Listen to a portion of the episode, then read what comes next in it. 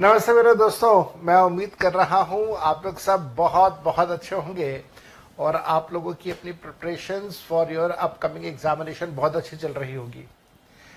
मेरा नाम Jaspreet Singh Johar and I welcome you all to the classes of income tax and GST दोस्तों, ये जो हमारी क्लासेस हैं, ये क्लासेस आपके upcoming examination in 2021 November examination and then in 2022 May and November examination के लिए रेलिवेंट है।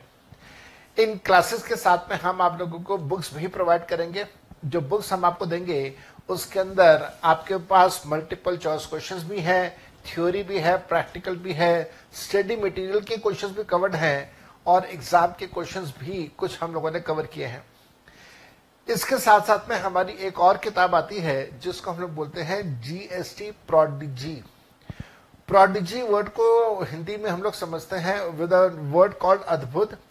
ये जो प्रोडिजी नाम की किताब है, इसके अंदर हमने जीएसटी के समरी और पास एग्ज़ाम के सारे क्वेश्चंस दिए हैं विद ऑल लेटेस्ट अमेंडमेंट्स मेरे बेटा, ये किताबें आप लोगों के पास होनी चाहिए जिस समय आप अपनी क्लासेस को स्टार्ट करें। अगर आपको सब्जेक्ट में कोई डाउट है सब्जेक्ट के डाउट्स से रिलेटेड अगर आपने कॉल करना हो तो आप सब्जेक्ट के डाउट से रिलेटेड डायरेक्टली मेरे को कॉल करेंगे। मेरा नंबर है eight zero one zero nine two one triple zero nine two one triple zero chapter number one background background and basic concept background and basic concepts ये हमारा chapter number one है, जो हम लोग यहाँ पे अपना स्टार्ट करेंगे। मेरे बेटा, मैं बहुत बहुत बहुत बेसिक अंडरस्टैंडिंग से स्टार्ट करूँगा। मैं ये मानते हुए स्टार्ट करूँगा कि आप में से कभी भी, किसी ने भी, कुछ भी टैक्स सब्जेक्ट नहीं पढ़ा हुआ और बिल्कुल ज़ीरो से रादर ज़ीरो से भी और नीचे चले जाओ तो नेगेटिव वन नेगेटिव टू से मैं स्टार्ट करूँगा। आहिस्ता आहिस्ता बड़ा आपको समझाते समझाते ज़ीरो लेवल पे आऊँगा और फिर ज़ीरो लेवल के बाद आगे चलना स्टार्ट करेंगे। आप सभी से इस बात का रिक्वेस्ट है, आप इस सब्जेक्ट को बहुत बहुत सीरियसली करिए। आप इस सब्जेक्ट में सिर्फ़ पास होने के लिए, सिर्फ़ 40 नंबर स्कोर करने के लिए इसको मत पढ़े। आप इस सब्जेक्ट को as a lifetime opportunity और लेके चले। बेटा, ये सब्जेक्ट ऐसा है जो कि आप सबकी लाइफ के ऊपर इम्पैक्ट करेगा। ये ऐसा सब्जेक्ट है जो ना सिर्फ़ आपकी, बल्कि आपके आसपास रहने वाले सभी लोगों की लाइफ के ऊपर इम्पैक्ट करता है।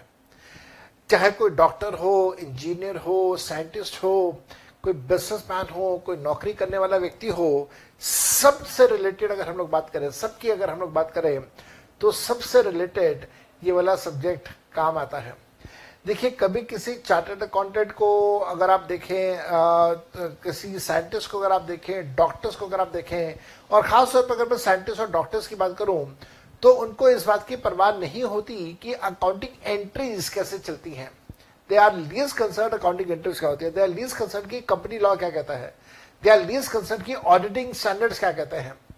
लेकिन चाहे डॉक्टर हो इंजीनियर हो चाहे कोई साइंटिस्ट हो हर व्यक्ति को इस बात की चिंता ज़रूर होती है कि उनके ऊपर टैक्स के स्ट्रक्चर या टैक्स इम्प्लीकेशन क्या आने वाले हैं। इनकम टैक्स में क्या एप्लीकेशन है? जीएसटी की क्या एप्लीकेशन उनके ऊपर है? इस वजह से इस सब्जेक्ट का जो दायरा है, वो दायरा बहुत बड़ा हो जाता है।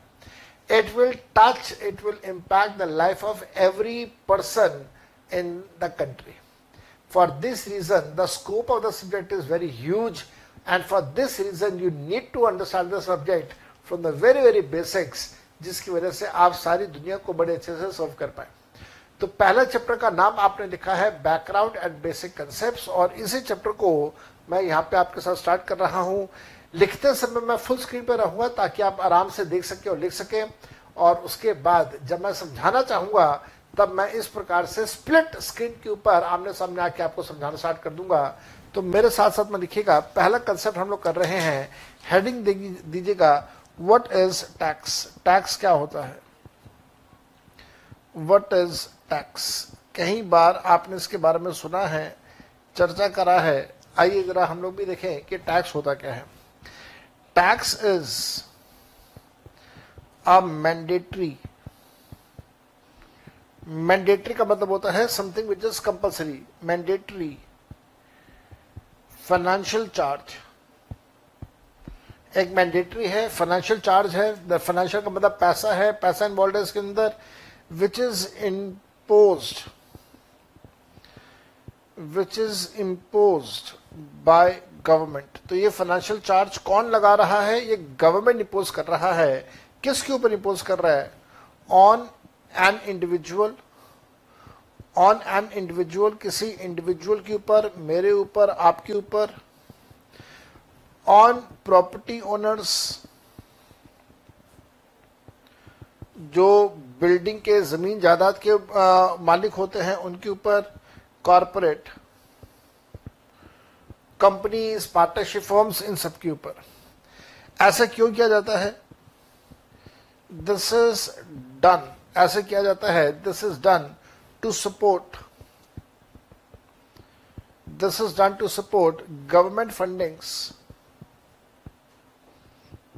This is done to support government fundings of various public public expenses. This is done to support various kind of public expenses.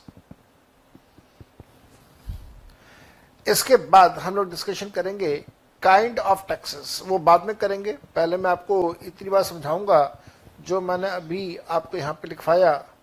तो काइंड ऑफ़ टैक्सेस इसके बाद हम लोग करेंगे, लेकिन पहले मैं आपके सामने आता हूँ वट इज़ टैक्स का पैराग्राफ को समझाने के लिए। सुनेगा मेरी बात ध्यान से बेटा। देखिए, जो टैक्स है, ये एक कंपलसरी एक फाइनेंशियल चार्ज है। कंपलसरी चार्ज है फाइनेंशियल चार्ज है। कंपलसरी का मतलब सब व्यक्तियों को यह टैक्स देना होता है। अब बात आती है कि टैक्सेस तो दो प्रकार के होते हैं। एक होता है इनकम टैक्स और दूसरा होता है आपका इंडायरेक्ट टैक्सेस तो आपको यहाँ पे बता देता हूँ इनकम टैक्स में एक पर्टिकुलर लिमिट ऑफ़ इनकम के बाद आपको सरकार को इनकम टैक्स देना होता है। लेकिन अगर हम लोग जीएसटी की बात करें तो जीएसटी तो हम लोग सब पे करते हैं और हर चीज़ के ऊपर पे करते हैं। जैसे आप लोग सब जितने भी स्टूडेंट्स इस समय फ़ोन पे या मोबाइल पे या फिर फॉर लैपटॉप पे अपनी क्लासेस देख रहे हैं तो आपने जब मोबाइल फ़ोन परचेज करा, जब आपने लैपटॉप परचेज करा तो उसके ऊपर आपने जीएसटी ज़रूर पे किया। जीएसटी ज़रूर पे किया। और जीएसटी का जो अमाउंट आपने पे किया that is irrespective of the level of your income आपकी आमदनी का लेवल क्या है, उसको इग्नोर करते हुए आपने अपना जीएसटी का अमाउंट पे किया। जीएसटी का अमाउंट आपके बिल के अंदर लिखा होगा इंक्लूडेड होगा, एक बार चेक कीजिएगा। लेकिन हाँ ध्यान रखिएगा इनकम टैक्स ऐसा टैक्स होता है जो कि एक particular level of income achieve करने के बाद ही देना होता है, उससे पहले हम लोग नहीं देते। तो ये जो स्टेटमेंट आपने लिखी कि tax is a mandatory financial charge which is impose for the government ये हंड्रेड परसेंट ठीक है मैंडेटरी है कंपल्सरी है फाइनेंशियल चार्ज है। कौन लगाता है फाइनेंशियल चार्ज ये फाइनेंशियल चार्ज लगाता है गवर्नमेंट गवर्नमेंट का मतलब कौन सी गवर्नमेंट? गवर्नमेंट, तीन प्रकार की गवर्नमेंट होती है मेरे बेटा, ध्यान रखिएगा। एक होती है सेंट्रल गवर्नमेंट, एक होती है स्टेट गवर्नमेंट, एक होती है लोकल गवर्नमेंट। सेंट्रल गवर्नमेंट की बात करें तो सेंट्रल गवर्नमेंट में आज बीजेपी की सरकार है, नरेंद्र मोदी हमारे प्राइम मिनिस्टर हैं। अगर हम लोग स्टेट की बात करें तो अलग अलग स्टेट के अंदर अलग अलग सरकारें हैं। जैसे मैं दिल्ली में रहता हूँ तो दिल्ली के अंदर आज सरकार है, आप पार्टी की। आम आदमी पार्टी की सरकार है और अरविंद केजरीवाल हमारे मुख्यमंत्री हैं। इसी प्रकार से तीसरी सरकार होती है जिसको बोलते हैं लोकल अथॉरिटी। आप लोग जहाँ पे भी रहते हैं, आपके शहर के अंदर म्यूनिसिपल कॉरपोरेशन होगा। अगर आप देहात की में रहते हैं, अगर आप रूरल इंडिया में रहते हैं तो वहाँ पे पंचायत होगा। तो panchayat municipal corporation municipal municipality जिसको हम बोलते हैं, ये सब कुछ लोकल गवर्नमेंट का पार्ट है। तो क्या पंचायत और म्यूनिसिपल कॉरपोरेशन भी हमसे टैक्स चार्ज करते हैं? आंसर इज़ यस बिल्कुल करते हैं। इसी प्रकार से जो भी प्रॉपर्टी जो भी हमारी सेंट्रल गवर्नमेंट है, जो भी स्टेट गवर्नमेंट है, वो हमारे से टैक्स चार्ज करते हैं।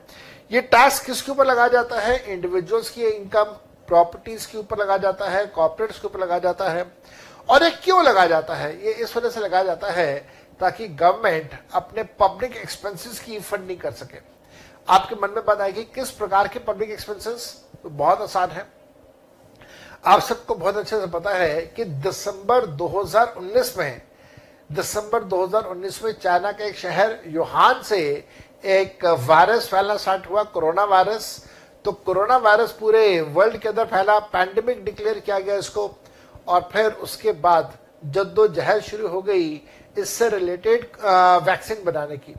और आप सबको अच्छे से पता है कि ऑक्सफोर्ड ने सबसे पहले, ऑक्सफोर्ड जो लंदन में यूनिवर्सिटी है, उनके साइंटिस्ट ने सबसे पहले वैक्सीन बनाई।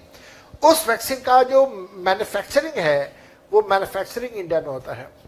जो वैक्सीन का डेवलपमेंट हुआ, वो डेवलपमेंट हुआ लंदन में, लेकिन उसकी जो मैन्युफैक्चरिंग है, वो होती है इंडिया में, और इंडिया में उस वैक्सीन का नाम रखा जा गया है कोविशील्ड उम्मीद करता हूँ आप लोगों ने भी कोविशील्ड के अपने डोजेस ले लिए होंगे। और अब तो कोविशील्ड और कोवैक्सीन अगर किसी की भी बात करें तो हमारे देश के अंदर कोविशील्ड कोवैक्सीन सरकार की तरफ़ से 100 परसेंट फ्री लगाई जा रही है। उम्मीद करता हूँ आप सबने अपना कम से कम एक डोज तो ले ही लिया होगा, जिस समय ये क्लास रिकॉर्ड हो रही है उस समय तक। अगर आपके दोनों डोजेस हो चुके हैं वैक्सीन कंप्लीट हो चुका है तो आपको बहुत बहुत मुबारक। अब हमारी सरकार ने ये डोजेज फ्री में लगाने का फैसला किया है। सेंट्रल गवर्नमेंट का फैसला है कि ये डोज हम लोग हंड्रेड परसेंट फ्री में लगाएँगे। अब आप सोचिए कि डोज वहाँ से परचेज करना जो वैक्सीन बनाने वाली कंपनी है, वहाँ से परचेज करना, उसके बाद पूरे इंडिया में उस मेडिसिन को पहुंचाना, और फिर वहाँ पे अलग अलग स्कूल्स के अंदर अलग अलग गवर्नमेंट ऑफ़ बिल्डिंग्स के अंदर स्टाफ अरेंज करना, और फिर इंजेक्शन के थ्रू इंजेक्शन लगाना, वैक्सीन लगाना, खरबों रुपए का खर्चा है, खरबों रुपए का। और ये खर्चा ऐसा है जो कि पहले से प्लान नहीं था। This is totally unplan expenditure जरा सोचिए इस अनप्लान एक्सपेंडिचर को पूरा करने के लिए पैसा कहाँ से आएगा? कहाँ से सरकार के पास पैसा आएगा? नरेंद्र मोदी सरकार के पास पैसा कहाँ से आएगा? तो सरकार मेरे से, आपसे टैक्स चार्ज करती है। अमीरों से थोड़ा सा ज़्यादा, गरीबों से थोड़ा सा कम। मेरे जैसे, आप जैसे मिडिल क्लास फैमिली लोगों से एक ठीक ठाक अमाउंट का टैक्स चार्ज करती है। साथ में ध्यान रखिएगा, ऐसी बातें भी कुछ टाइम पहले चली कि पेट्रोल का रेट बहुत ज़्यादा और लगभग पूरे हिंदुस्तान में पेट्रोल का रेट सौ रुपए से ज़्यादा। तो ये बातें चली कि पेट्रोल के अंदर तो लगभग 60 से 70 परसेंट टैक्सेस का अमाउंट है, उसे कम कर देना चाहिए। नहीं होगा कम, सरकार कम नहीं करेगी, क्योंकि सरकार को इस समय अपना रेवेन्यू जनरेट करना है to meet the unplan expenditure that has been incurred on corona virus vaccination और ये तो मैंने सिर्फ़ आपको एक उदाहरण दिया कोरोना वायरस वैक्सीनेशन का। ऐसे और सैकड़ों काम है। ऐसे और सैकड़ों पब्लिक एक्सपेंसेस हैं जो कि गवर्नमेंट करती है। सड़क बनाने का काम है इलेक्ट्रिसिटी सिस्टम का काम है, इसके अलावा डिफेंस के ऊपर काम है और बहुत सारे काम। तो इन सारे पब्लिक एक्सपेंसेस के लिए आपको, सरकार को पैसे की ज़रूरत है और सरकार हम सबसे मेरे से, आपसे ये पैसा वसूल करती है इन टर्म्स ऑफ़ टैक्सेस अब बात आती है टैक्सेस कितने प्रकार के टैक्सेस होते हैं तो आइए जल्दी से हम लोग काइंड ऑफ़ टैक्सेस यहाँ पे लिखना स्टार्ट करते हैं, पढ़ना स्टार्ट करते हैं। मेरे साथ साथ में लिखेगा जनरली जनरली का मतलब होता है आमतौर पे generally all taxes generally all taxes can be divided generally all taxes can be divided into two categories. आप सभी टैक्सेस को दो कैटेगरीज में डिवाइड कर सकते हैं। कौन कौन से दो कैटेगरीज हैं? एक है आपका डायरेक्ट टैक्स तो दूसरा है आपका इनडायरेक्ट टैक्स लेकिन पहले डायरेक्ट टैक्स के बारे में लिख लेते हैं, फिर इनडायरेक्ट टैक्स की बात करेंगे। डायरेक्ट टैक्स कौन सा टैक्स है? Direct tax is the tax charge by the government charged by government on the income or on the wealth या तो इनकम के ऊपर या वेल्थ के ऊपर ऑन द इनकम और on the wealth and burden of such burden of such tax cannot be passed, cannot be passed on to some on to some other person. इसका एक सबसे अच्छा एग्ज़ाम्पल है इनकम टैक्स एक और tax पहले हुआ करता था वेल्थ टैक्स वो अबॉलिश हो गया। कॉर्पोरेट डिविडेंड टैक्स नाम का टैक्स हुआ करता था, वो अबॉलिश हो गया। लेकिन अब जो बचा है, वो सिर्फ़ इनकम टैक्स बचा है। भगवान ना करे कि कभी इनकम टैक्स अबॉलिश हो हमारे देश में। मैं बेरोजगार हो जाऊँगा भाई, इसलिए कह रहा हूँ। और अदरवाइज़ अगर दुनिया के पॉइंट से बात करूँ तो हाँ बिल्कुल हो जाना चाहिए, सारे के सारे टैक्सेस खत्म हो जाने चाहिए। मैं बस थोड़ा सा सेल्फिश होकर बात कर रहा था कि भाई, मेरी रोजी रोटी खत्म हो जाएगी, मैं पढ़ाता टैक्स हूँ और कुछ पढ़ाना नहीं आता तो अगर ये टैक्स का सब्जेक्ट खत्म हो गया तो मैं रोजी रोटी कैसे कमाऊँगा? इसलिए कह रहा था, भाई, ये खत्म ना हो। वैसे मेरा भी मन करता है कि ये सब बिल्कुल खत्म हो जाए, कुछ ना बचे। इनडायरेक्ट टैक्सेस की बात करते हैं। Indirect taxes it is a tax charge by the government it is a tax charge by the government ये गवर्नमेंट टैक्स चार्ज करती है। अगेन गवर्नमेंट से मतलब तीन government central government state government और लोकल अथॉरिटीज लोकल गवर्नमेंट जिसको हम लोग बोलते हैं, ये किसके ऊपर चार्ज होता है? On the value of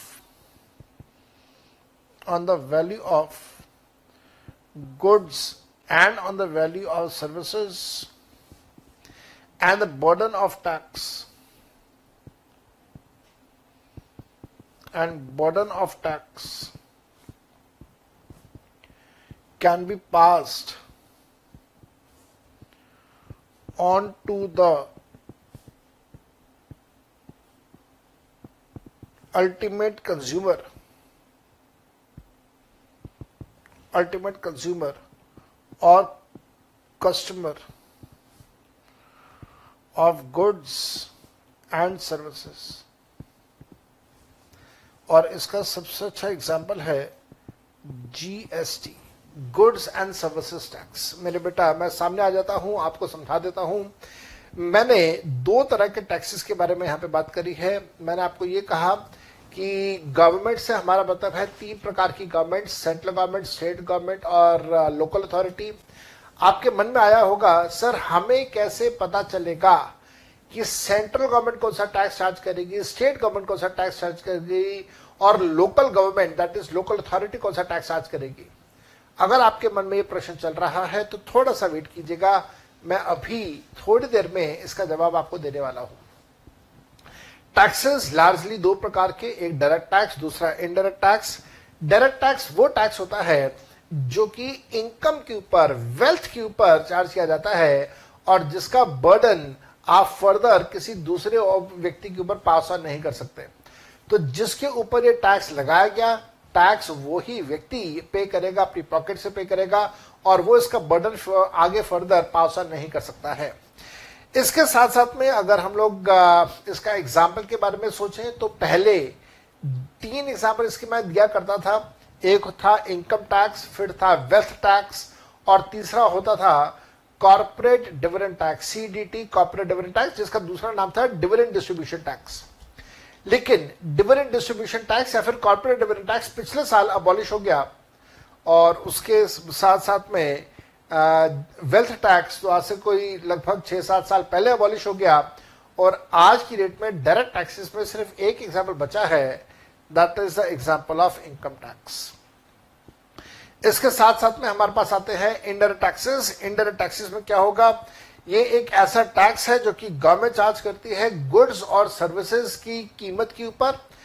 हर प्रकार के गुड्स आपके आसपास जितने प्रकार के गुड्स आपको दिख रहे हैं अगर आप मोबाइल पे क्लास देख रहे हैं, अगर आप फॉर दैट मैटर लैपटॉप पे क्लास देख रहे हैं तो जब आपने मोबाइल परचेज किया, जब आपने लैपटॉप परचेज किया, या अदरवाइज़ कंप्यूटर परचेज किया तो आपने उसके ऊपर जीएसटी पे किया होगा। इसी प्रकार से अगर आप अलग अलग प्रकार की सर्विसेज़ लेते हैं मोबाइल फ़ोन अगर आप अपना रिचार्ज करवाते हैं या बिल की पेमेंट करते हैं तो उसके ऊपर भी जीएसटी चार्ज होता है। तो जीएसटी का अमाउंट चार्ज होगा irrespective of the level of income ध्यान से पड़ेगा यहाँ पे it is a tax which is charged by the government on the value of goods and value of the services and the burden of which can be passed on to the final consumer. याद रखिएगा अगर आप Vodafone के customer हैं Vodafone का SIM use करते हैं Airtel के कस्टमर हैं एयरटेल का सिम यूज़ करते हैं तो एयरटेल और वोडाफोन आपको मोबाइल फ़ोन की सर्विसेज़ दे रहे हैं टेलीकम्युनिकेशन सर्विसेज़ आपको दे रहे हैं, जिसके लिए सेंट्रल गवर्नमेंट उनसे टैक्स चार्ज करेगी जीएसटी के नाम से। और वो जीएसटी का पैसा आपसे रिकवर करके गवर्नमेंट को पे करेंगे। दैट मीन्स बर्डन किसके ऊपर है? एयरटेल के ऊपर या वोडाफोन के ऊपर है। और वो बर्डन पास किसके ऊपर कर रहे हैं? वो बर्डन आपके ऊपर पास ऑन करके आपसे पैसे लेके आगे सरकार को दे रहे हैं। This is the nature this is the character of the Indian taxes indirect taxes के दो एग्जांपल्स हैं। एक है आपके पास जीएसटी एंड दूसरा है एंड दूसरा है कस्टम ड्यूटी तो GST as well as custom duty are the examples of are the examples of indirect taxes तो उम्मीद करता हूँ आपको टाइप ऑफ़ टैक्सेस दोनों अच्छे से समझ आए। डायरेक्ट टैक्सेस इनडायरेक्ट टैक्सेस आपको अच्छे से समझ आ गए। अब आप चलिएगा। इस बात का जवाब ढूँढने के लिए कि कौन सा टैक्स कौन सी सरकार चार्ज करेगी, उसके लिए हम लोग यहाँ पे करेंगे the constitution the constitution of India the constitution of India ध्यान से कीजिएगा, बहुत ध्यान से कीजिएगा। In 1935 Britishers introduced Britishers introduced the government of, the government of India Act 1935 the का टी बड़ा कर दीजिएगा द का टी बड़ा कीजिएगा so this is the government of India act 1935 this act इस एक्ट के अंदर क्या था this act laid rules and regulations. This act laid rules and regulations by which by which society will be governed. Society of India will be governed will be governed by Britishers.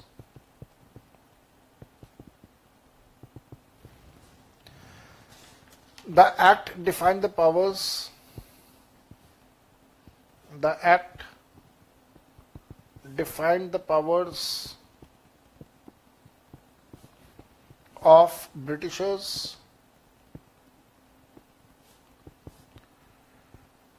and powers of and powers of kings.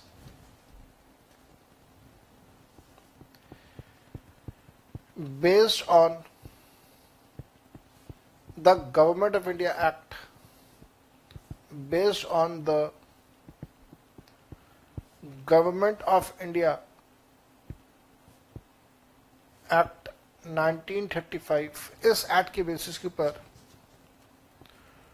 doctor B R Ambedkar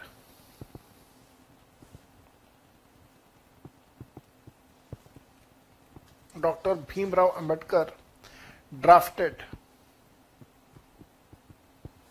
the constitution of India drafted the constitution of India which was adopted adopted से हमारा मतलब होता है accepted adopted कह लीजिए accepted कह लीजिए, जो आपको अच्छा लगे. Which was adopted by the Constituent Assembly by the Constituent Assembly by the Constituent Assembly जिसको आज की डेट में प्रेजेंट डे पार्लियामेंट कहा जाता है present day parliament on 26th November 1949 and it was implemented लागू हुआ implement हुआ it was implemented लागू हुआ from 26 जनवरी 1950 जिसको फिर हम लोगों ने रिपब्लिक डे कहना स्टार्ट कर दिया। क्योंकि इस दिन हमारा देश रिपब्लिक हो गया था। रिपब्लिक डे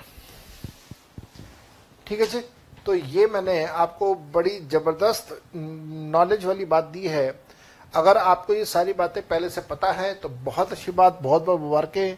अगर आपको ये बात नहीं पता तो ध्यान से, बड़े ध्यान से सारी बातें सुनिएगा।